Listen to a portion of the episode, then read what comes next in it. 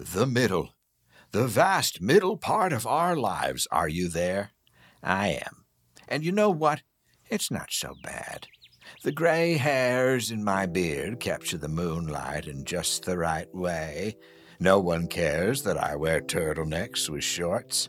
It's incredibly freeing in some ways to feel like after a fair amount of struggling that you kind of almost have some things figured out. Or at least know that some things can never be figured out, and so you don't have to tie yourself into knots just in the attempt.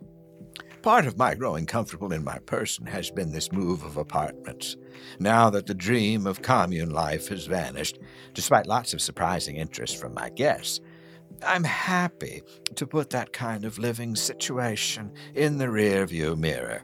It can go back there along with some other less than ideal quarters I had arranged for myself over the years. I now no longer need to sit in an empty apartment hoping that couples therapy goes well enough that we can agree on spending money on things like furniture or sheets. I don't have that desire I once had to live among artists, even though that meant a stilt walker set fire to a kitchen and a couple was living in a school bus who made their own jam. It sounds more enchanting than it was. And I am in a better place. And it took a little while to get here, but I am grateful for all those experiences that made it possible for me to accept this and to appreciate it. I recall my 40th birthday, and it wasn't great. I ate alone in a dark restaurant by choice to kind of wallow in it. But after this past year, I say no more wallowing. It's time to go forward, to claim one's strength and step into the moment. And as we emerge from this pandemic in the U.S. into the bright, warm days of summer, I thought we'd spend some time talking about acceptance, personal growth, and the comedy that comes from being content as we throw open the garage doors and rev up the riding mower and take in a deep breath and go boldly through the freshly cut portal that will lead us to the deep night.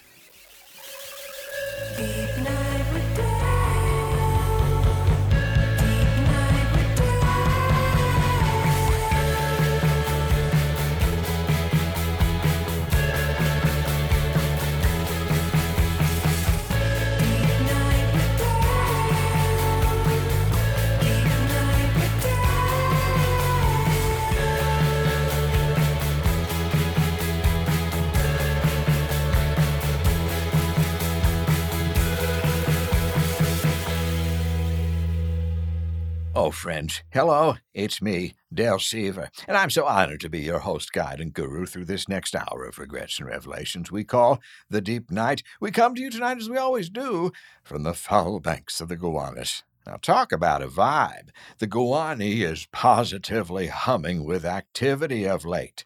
Its bottom dredged, its vapors slightly less toxic, its surface moving as water should, not as thick as it once was. I hereby declare hot Gowanus summer is on. Get ready. I hope you'll be sure to make a visit uh, down here. I remember vividly the first time we shot a number of intros for our web series down by the canal. That series was one of my earliest experiences with our guest tonight, comedian, host, and generous spirit, Chris Gethard. Chris was so kind to agree to be on the first episode of our web series, Spending Time With. And the premise of the thing, not unlike some that have come after, was that I would ask guests what they'd like to do for a day and then we'd go and do it.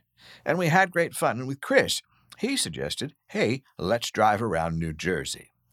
Rarely do person and place so well align. Chris, a native son of the Garden State, a man steeped in its lore and strange history, and a real champion for what goes on there from Action Park to the Pine Barrens. I've had a similar experience only one other time where this person and place were united as one, and that was riding from LAX to Beverly Hills in the back of a limousine with the author Joan Didion.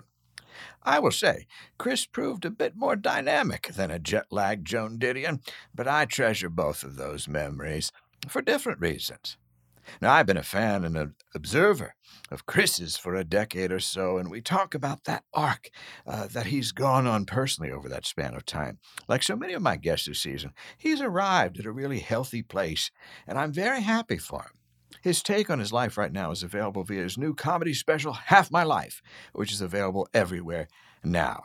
It's a very funny series of stand up sets that also features some sweet moments of Chris Gethard, the dad, and we get a sense of how parenting has changed him.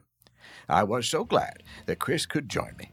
I really value his thoughtfulness and kindness, and lest this gets lost among all the fields, I also deeply admire Chris as a comedian. I have seen him invent comedy from almost, literally nothing, and it is something to behold every time. So let's go now to my conversation with Chris Gethard.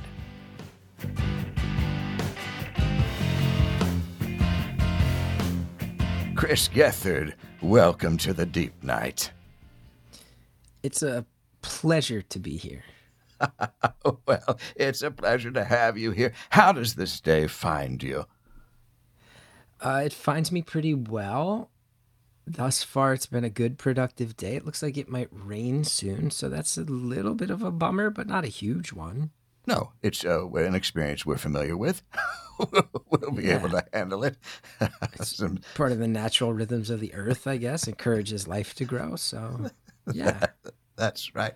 Uh, well, I'm so you? glad. I'm doing okay. I'm doing okay. It's been a kind of a, a frantic week full of uh, juggling a lot of things and spinning a lot of plates, as you are no doubt familiar with. And uh, but uh, I'm happy that it's coming to an end.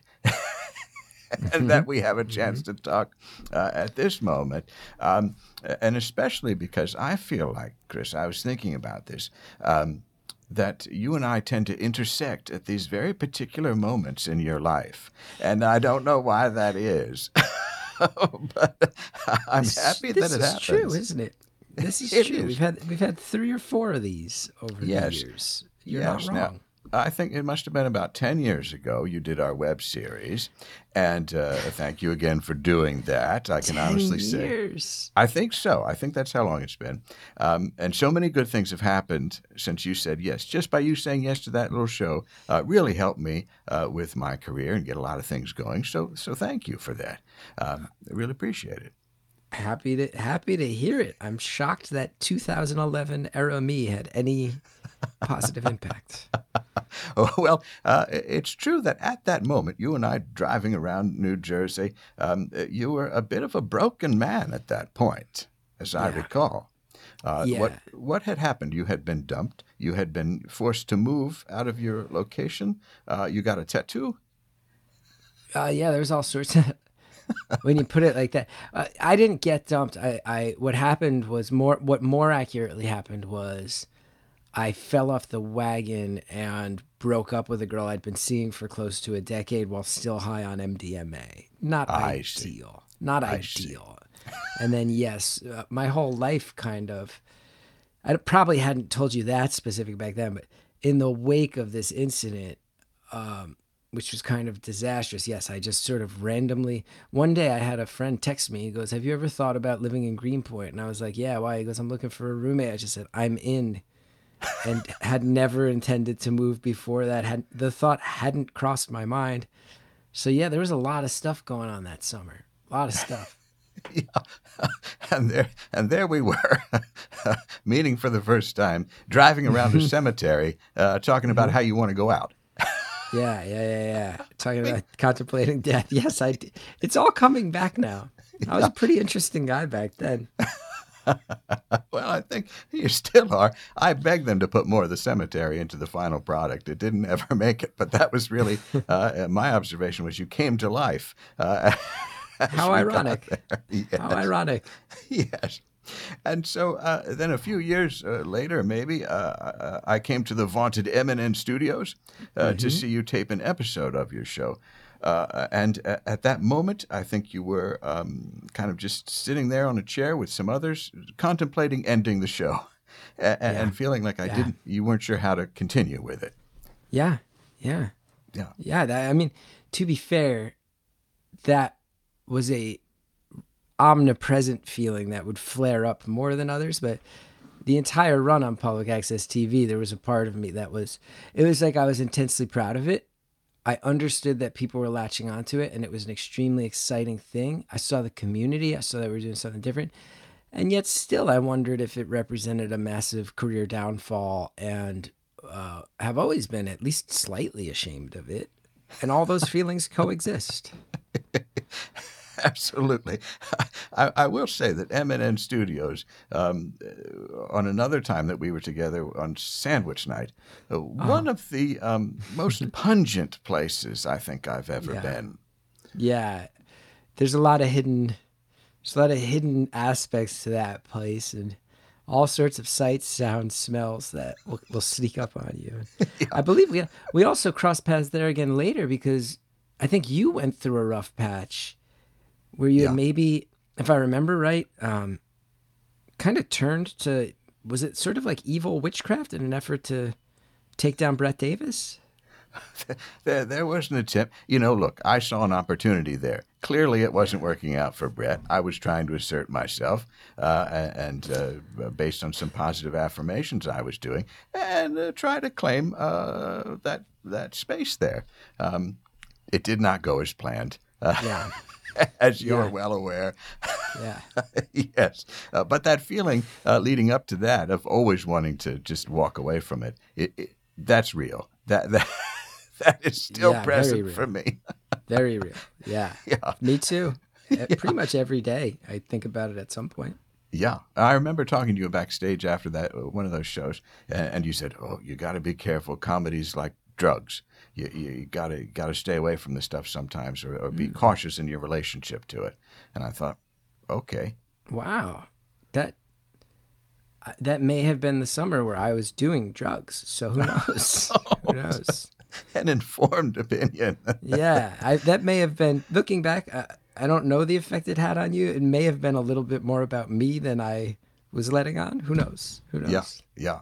Um, not being uh, much of a drug user myself, I don't know that I had a lot of access into what the knowledge was of that message. So uh, I just kept go- going.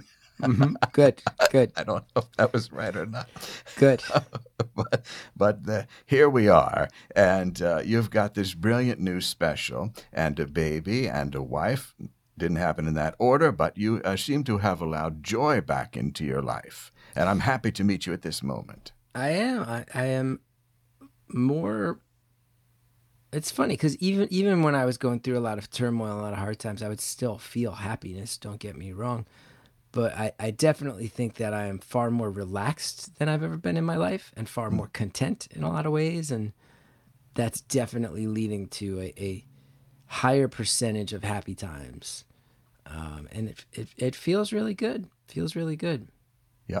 Does that scare you? That feeling of uh, uh, contentedness? Sometimes because I feel like I was always at my best. Like a lot of the stuff I've done that flirted with the mainstream really didn't go well. And I think I've always been at my best like on public access TV where I had to really feel like I was fighting for any sense of respect. I, I wrote a book once that I wrote a book that you know they handed me a deal and said go do what you want and that book didn't come out the way I wanted it 100%. Meanwhile, there's another one that I got rejection letters for seven years, and that one I really love. So I've always been at my best when I feel like my back's against a wall, and contentment doesn't necessarily lead to that. And it's actually one of the themes of the special, I think, that kind of bubbled to the surface without me even kind of knowing it was going to. Is there's a lot of documentary footage in the special, and, and some of it is just going.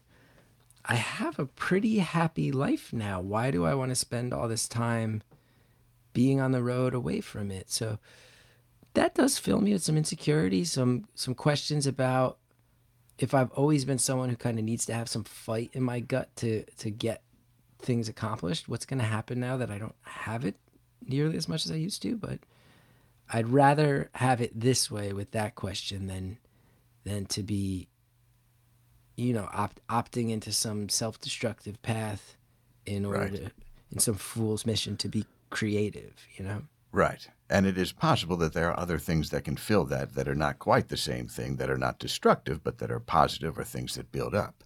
and you know i've been i was really struggling because i'm writing a new you know once you put out the special you kill all your old stand-up material you don't do it anymore and i'm building my new hour and a lot of it's about raising a son and there, i have multiple jokes about lawn care and yeah, some some insecurity there. Going, man, like I used to be like underground and hip, and my show, my old TV show felt pretty dangerous in some ways, and I had the HBO special was all about suicide and it was like brooding and all that. And sitting here going, can I really go out and tell jokes about lawn care now and changing diapers now? And then I go, well, that is the honest reality of my life.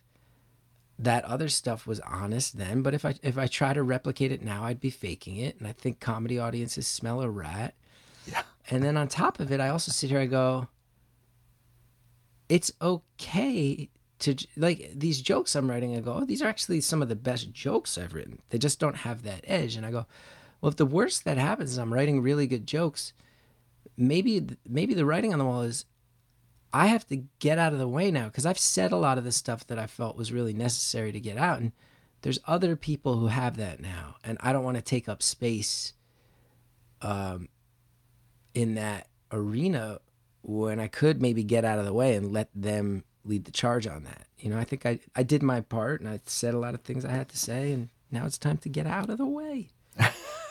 well, I think the kernel of that, though, Chris, is something I've always admired in your comedy and your work. That sense that you leave space for something else to happen. Now, sometimes that can be another person to come in and contribute, or sometimes that can be just an unexpected uh, thing. Somebody crawls up on stage, whatever it is. But you always have a little door open. And uh, it's a very generous uh, place uh, to operate from, and I've always admired it. Thanks. Yeah, I've always tried to. I I, I think I think coming from uh, historically feeling like a pretty lonely person, building out a sense of community has always been important to me and has given me a lot. So I've always tried to find ways to make my work sort of collective or communal, and then and then maybe the more negative side of it is I do really like when things get chaotic. I I like when it is exposed that society sort of functions by all of us buying in and that it's very easy for that to tip over. I find that very funny. I find it very interesting, both creatively and sort of like sociologically. And it's it's part of why um, I filmed this thing the way I did. It, we filmed it in 10 different cities at 10 different venues because I know that if I shoot a special and just get all the jokes right, that's great. But a lot of times when you come to my shows, like you said, we have footage, two different shows of people getting on stage and not necessarily invited all the time, you know, like really getting out of control. And um, there's a few examples like that throughout the special where you just go, well, this feels a little lawless. And by shooting 10 shows, I was really hoping that we'd get some footage of that and th- we did, and I'm I'm psyched about that because I I don't love rules, and I don't love staying in one's lane, and I don't like people feeling like they're boxed in, and um, that that is I think those sides of me still do come to life when I go, oh, this is starting to fall apart, and many people would try to correct that. I am going to fan the flames. It does. That still is an exciting thing. Well, I imagine that's uh, prepared you well for uh, parenthood. Oh, I haven't even thought of it that way, but yeah, there's truth to that. There's a little bit of chaos you have to accept and see what's going to happen. And correcting it is not always the right impulse. A lot of times you just got to roll with it, you know? Especially with a toddler who's, you, you come to learn all of it is just testing you and testing how much they are going to be in charge, which seems to be what they crave. Yes. So, yeah, that balance, that balance is really up and down. That's right. They're like these uh, beings, and I can't quite conjure what the media reference would be, but you sometimes see uh, like a, a person in just a blank space, a blank room, and as you start to go around and touch things, maybe an early video game or something, it would then reveal itself, and that's how you understand. Okay, this is the shape of what that part of my world is, and I can go no farther or I can go through it. And uh, so much of that building in their tiny brains. Um, and it's important to keep them safe, uh, but also they're resilient. But two, to also not uh, not uh, too heavy-handed in shaping that. Let them experience something. Let them dream of what that thing is. I think that's a really beautiful and on target analogy. they don't know where the borders are and the walls are, and they're reaching out and touching them. But the problem is, they want to reach out and go, okay, this this wall's going to be this far away from me, and I'm going to go, no, the wall is 18 inches closer, and he's going, no. I'm going to make it 18 inches further than you want it to be. And I'm going to go, no, seriously, it's a wall. We have to commit to this. And they constantly are pushing and pulling at all of the boundaries in a way I both admire and that makes me very exhausted. Yeah. Oh, for sure, for sure. Well, one of my favorite moments of this special is kind of one of these quiet ones where you're uh, disassembling a bassinet. Because, of course, in parenthood, people uh, give you things or you buy things, you kind of overdo it with the stuff. Like Yeah. you see in Sweden or whatever, they just put the kid in a box and it's, it's fine. But, but here, so many times uh, they outgrow it, uh, so many times uh, they don't like it. that you're left with sort of extra stuff and you have to deal with it. And it struck me as you were fumbling with that thing. You spoke to loneliness before, but sometimes being a dad can be a lonely chore. And it's in those moments where you're given a task, you have to do it. And you are the only person there. And it, it quickly becomes clear that it is at least a two person job. Yeah, and there's like you said, there are so many things that to some degree or other, you, I mean, you don't need a lot of it, and then there's things that you do need f- for literally a six week period. At that point, the child will not need it. Either they'll be too big or their neck will be strong enough that they don't need like something like that. And it's all moves so fast. And and meanwhile, the relationship between mother and child is so profound Yeah. and they're figuring that out and it kind of moves at a million miles an hour and is in, intensely hard in so many ways on on my wife. So it's not like she i need to be that support system. I need to take apart a bassinet which is a thing. Why would i have ever done that before? It's my first child. And there's i think a lot of that i think i think being a first time dad I, that kind of it really does feel like like this hopelessness where you're like i don't i'm just in this room by myself and they're over there bonding and it's hard in their own right so i want to help and then i'm screwing up the help and i'm tired too but it's not i gotta protect everybody else first because they their sleep is more important so i guess i'll do every dish and every every all the everything i can just try not to drop the ball too hard and you're just like tired and lonely yeah. and then also bored. That was another thing I didn't anticipate was that for as exciting as it is and genuinely mind blowing, overwhelming, beautiful, life changing instantly. It's also like, you know, like my wife was breastfeeding and then in his younger he eventually rejected the bottle, which was brutal. But in the in the early days when he was taking the bottle, I'd get up for like the three AM feeding. Right. And like sitting up at three in the morning with a human who at best isn't screaming at you and is just staying still. And then you have to like try to coax them back to sleep but it might take a while. It's like it's pretty boring. It's pretty boring to just like sit up and do nothing with a human who cannot interact with you in any way. Really only negative ways for the first couple months. It really is only feed clean poop rock to sleep wake up at my schedule. There's almost nothing they give you for many months. And it can be pretty boring. yes. yes. I mean, one has to assume that the, the child is also receiving some sense of uh, you as a caretaker and a presence they can rely on. So you can feel confident that you're sort of showing up to do the role that is uh, required of you, sort Yes. of evolutionarily. Uh, And like yes, I said, so much of that's really beautiful. I don't discount that.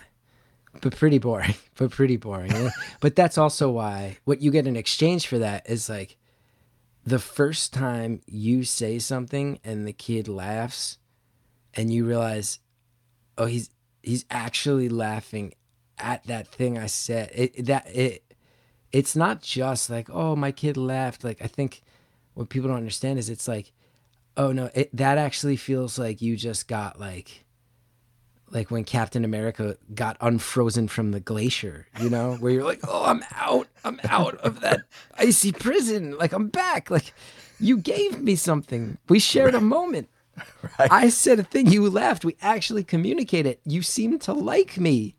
Wow. But that's months in. That's a few months in. Very long payoff for that. Yeah. Yeah. yes, yes. Now, uh, uh, you went through all the birthing classes and everything too, Mm-hmm. right? Um, uh, I know there's a bit in the special where you talk about that.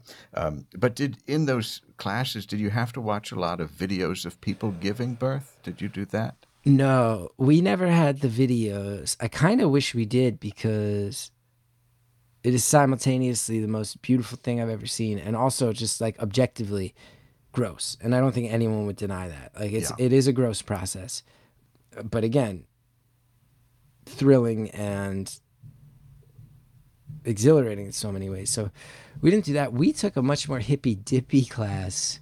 We took the one class I talk about in the special, which was this nurse really hammering us over the head with a lot of what was going to happen, which wound Right. up being good. The class we took was nine weeks, and there was like a lot of meditating and a lot of like sitting on yoga balls in different positions meant to relieve labor pressures and pains and um a lot of like connecting on an emotional level with partners like myself with my wife other people with their partners and and that stuff was extremely valuable to kind of say like let's clear the air about what we expect and how we want to do certain things and what are our fears with this? Like you fill me in on yours you fill me in on mine. Those things were valuable but you know walking walking through hallways doing silent walking meditations i don't know that it No. had so much of an effect on the birthing experience. Like sitting on yoga i'm not gonna lie we never inflated our yoga ball. We brought one to the Wow. i think maybe we did inflate it. Maybe we inflate i think we inflated it. And then my wife tried to sit on it once and the nurses came running in and we were like what are you doing? Get back in bed. And that was a big fight that must have been nice getting out of the car with an inflated yoga ball and all this stuff. We, I inflated it in the room. I did Okay, inflate it with the pump, like in an exhausted, terrified, like, oh God, what's happening here? Inflating a yoga ball. My wife used it once, and then yeah, they had they had some monitors on her because there was, it was like some they had like monitored something going on with the baby, and they were slightly concerned something weird was happening. So as soon as she stood up, one of the monitors disconnected. and They ran in. They were like, get back in bed. She's like, but we took a, the class was nine weeks and it was expensive.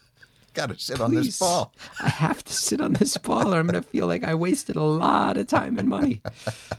I was very involved with the birth of uh, my niece's daughter, uh, and I went to a couple of these birthing classes, and we were shown a video of the Mexican water birth. Wow.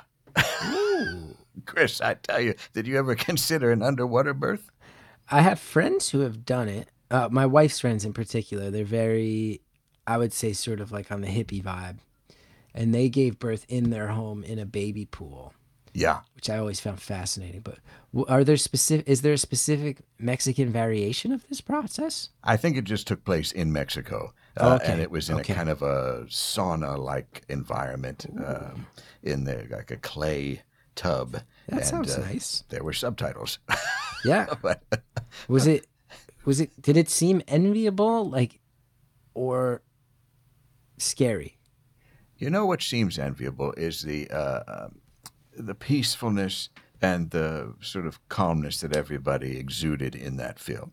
That would not be my experience if I were in that situation, nor do I want to necessarily insert myself into that situation. But I could appreciate that uh, there was a certain demeanor and a certain uh, presence of mind among everybody, and I appreciated that. Again, did I take any of that kind of thing uh, with me uh, into life? Uh, maybe. Yeah. Yeah. Maybe. Yeah. Fair. Now, do I have it right? Uh, you relocated during the pandemic. Is that when you uh, made your move? I well, we bought our house before the pandemic, so we did not Okay. flee New York City due to pandemic reasons, which I know a lot of people, a lot of city people aren't a fan of those who did that.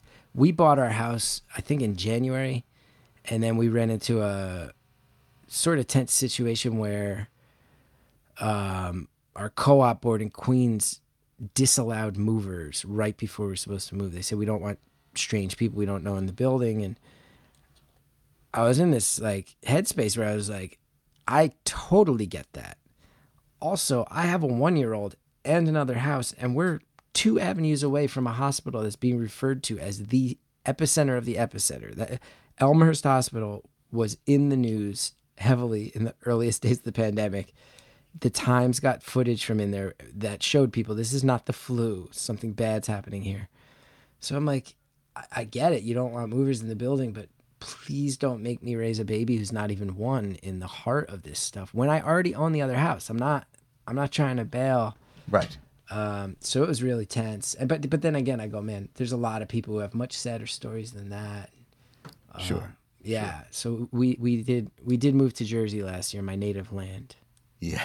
Yes, a return uh, of the prodigal son. Isn't that how it goes? Um, well, I thought uh, you also mentioned lawn care. That's become a big passion of yours. Are we talking uh, yeah. riding, a push? What are we dealing We're talking with? a push. We're talking a, a uh, extension corded push oh, for the environment, you got to be careful with that, don't you? And you, you don't want to run over your own cord. No. That's a world of pain right there. and yeah, I've, I've gotten really into it mostly because last year I screwed up and destroyed my own yard. Uh oh. And I hated looking at the lawn that I destroyed. I, um, you know how on the lawnmower they got all those number settings? Sure. Yeah. Do you know that they say that you should never set it lower than three and preferably four? You're talking about the height of the blade. uh, Yeah. beneath the beneath the mower. Yeah. Yeah, which presupposes the question in my mind: Why do one and two exist? Why have them if you're never supposed to use them? And I was thinking haircut style. I go, let me cut this thing short so that I don't have to mow it as often, Less work. less work. And instead, what happens is apparently that really weakens the grass's root system. And Yes. with the weak root system, this allows a lot of weeds to come in and dominate because the grass can't doesn't have like a foothold to fight them off. So my lawn was like a large percentage of it was a substance called crabgrass. Yep. Dale, I don't know if you're familiar. Crabgrass, I would look at it and I would want to throw up. I found it to be a disgusting thing to look at. So I've spent the past year. Um, I'm not even. I'm not even my through my first full loop of recovery with lawn care, but I became very obsessive about figuring out how to fix it. And then it turns out I found it actually very zen and relaxing to get out there and do it. Yeah. See, that seems like a very dad thing. Uh, Oh yeah, I've I gotten remember. I so remember suburban. my uh, father always talking about zoysia grass. How he always wanted to get Zoysia zoysia grass. grass. This very like dense, doesn't let the weeds in. And if you could put that out, it's similar to what they put on like golf courses and things. But he was always talking about that as the key Mm-hmm. to his weeding. Uh, still, he's out there weeding, uh, bent over with a cane, weeding, and it's uh, endless. We never got the grass, but I always, I kind of wanted to do that for him at some point. But it's a very big deal. I have a gr- my my grass blend is a mixture of uh, Kentucky bluegrass, perennial Nice. rye, and most importantly, tall fescue. Yeah. And tall fescue is the same grass that's on the south lawn of the White House, and the the real yeah, I'm gonna I'm about to have president, presidential grass, and the thing I really like about it is that it spreads through a, rhizome, so the roots the roots grow horizontally, and that that really that can really help with the weeds. And I got Yeah. less weeds this year. I, I didn't get the crabgrass, but I got this mouse-eared chickweed, and I hate that too. Ooh, ooh, I can't stand this mouse-eared chickweed. it's a battle. It's a Yeah. battle. And remember in the remember we were talking earlier about how when we first met, I was talking about death and drugs and all that, and Yeah. now I legitimately care about mouse-eared chickweed. This is. That's progress, I think. I wonder. I guess it's it's like progress as a human and concerning as an artist, but I think I will come to embrace it and love it. Yeah, to me, it sounds like you are tending something uh, that is of value to you, uh, Mm-hmm. and you're not giving up, and you're not at a place where everything seems dark. If the if the rain Yes. clouds are coming in, you Yes. welcome it as an opportunity to to again nurture and water what you have there. Wow, you're a wordsmith. every now and again. but I'm happy to see this new Chris. Uh, I am, and I'm eager to see what um, happens uh, next with everything. Um, the special, um, just beautiful. It really Thanks. is. It captures so much of, of this moment in your life, and also I think a lot of people's lives. Um, but it's just uh, it's it is beautiful, and hey, it's funny. Thanks. Yeah, that's you know the the unusual part is that we have this sort of like hybrid where there's like more documentary style splitting up the jokes and a lot of people find that you know that's the more unusual thing so that's a lot of what we talk about but then I'm glad that you're underlining the large majority if you actually timed it it's mostly jokes and stories like there's and I've worked hard on them for years and some of them are I think pretty good. So yeah it's funny and then also yeah there's some chaos and then some soul searching and I hope that I hope that people enjoy it. We'll I, see. th- I think they will. And uh, may I say, as the uh, editor of the first and perhaps only video yearbook at B. Reed Henderson High School in Westchester, Pennsylvania, I appreciated all of the aesthetic choices of the interstitial business that you're doing there. Did you find any commonalities between our choices and your choices editing a video yearbook?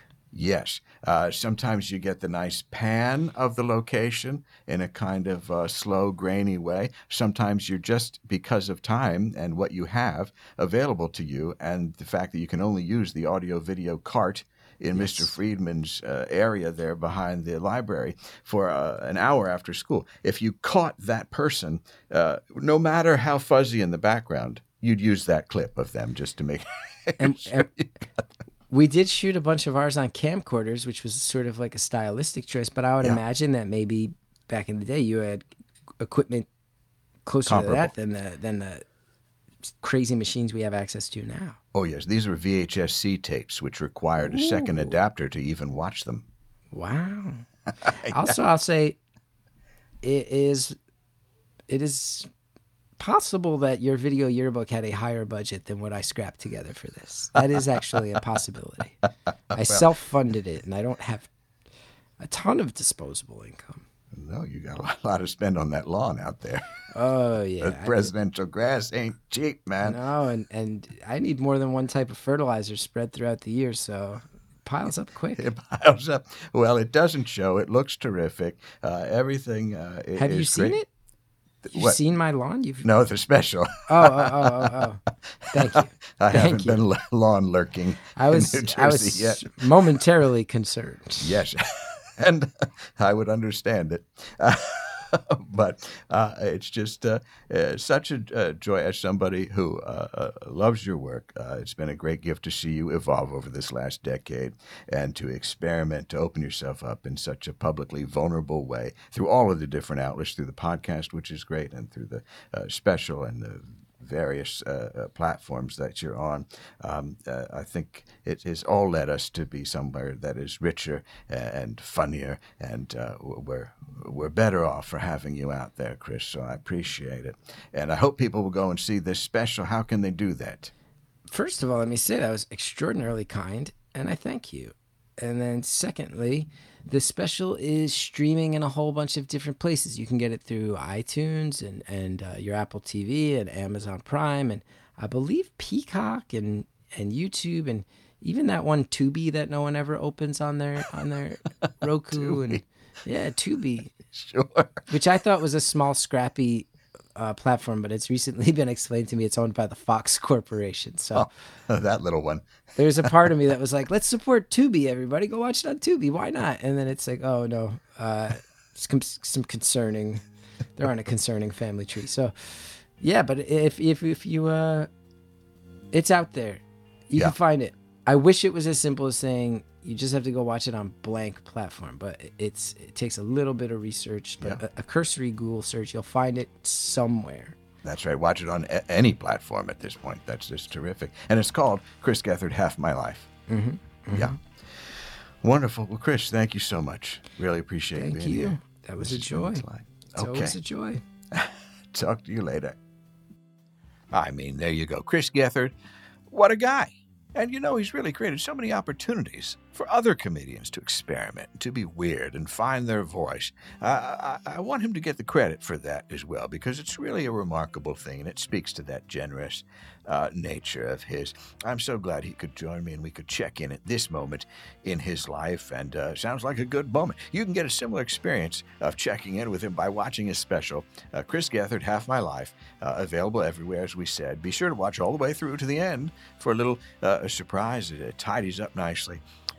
Speaking of tidying up, folks, that will do it for us this week. If you want to give Squadcast a try, we sure like it. We recommend it. It's a platform where we conduct all these interviews uh, remotely. Uh, you can go to our site, deepnightshow.com, for a free trial run. Just click on the link over there. All right. Well, as we say goodbye, we, we should also, also note it's almost the end of the season. How did that happen? Well, uh, more on that next time. Remember that although this night is ending, a bright new day is just ahead. Deep Night with Dale is produced and performed by James Bewley. Season theme song by Miriam Cadus of Space Moth. Season podcast icon by Philippa Beleza. Incidental music heard throughout the program by the talented roster at Howler Hills Farm in Ohio. Remember to rate and review the program on Apple Podcasts or tune in and stream the show on Spotify, SoundCloud, Pandora, or Stitcher, wherever you find fine audio content. To see any of our live shows or other short videos, visit our YouTube channel, youtube.com slash Radio, and follow us on Instagram at Dale Seaver is the handle. Thanks again for listening, and remember this season to keep your portals open and at a safe distance.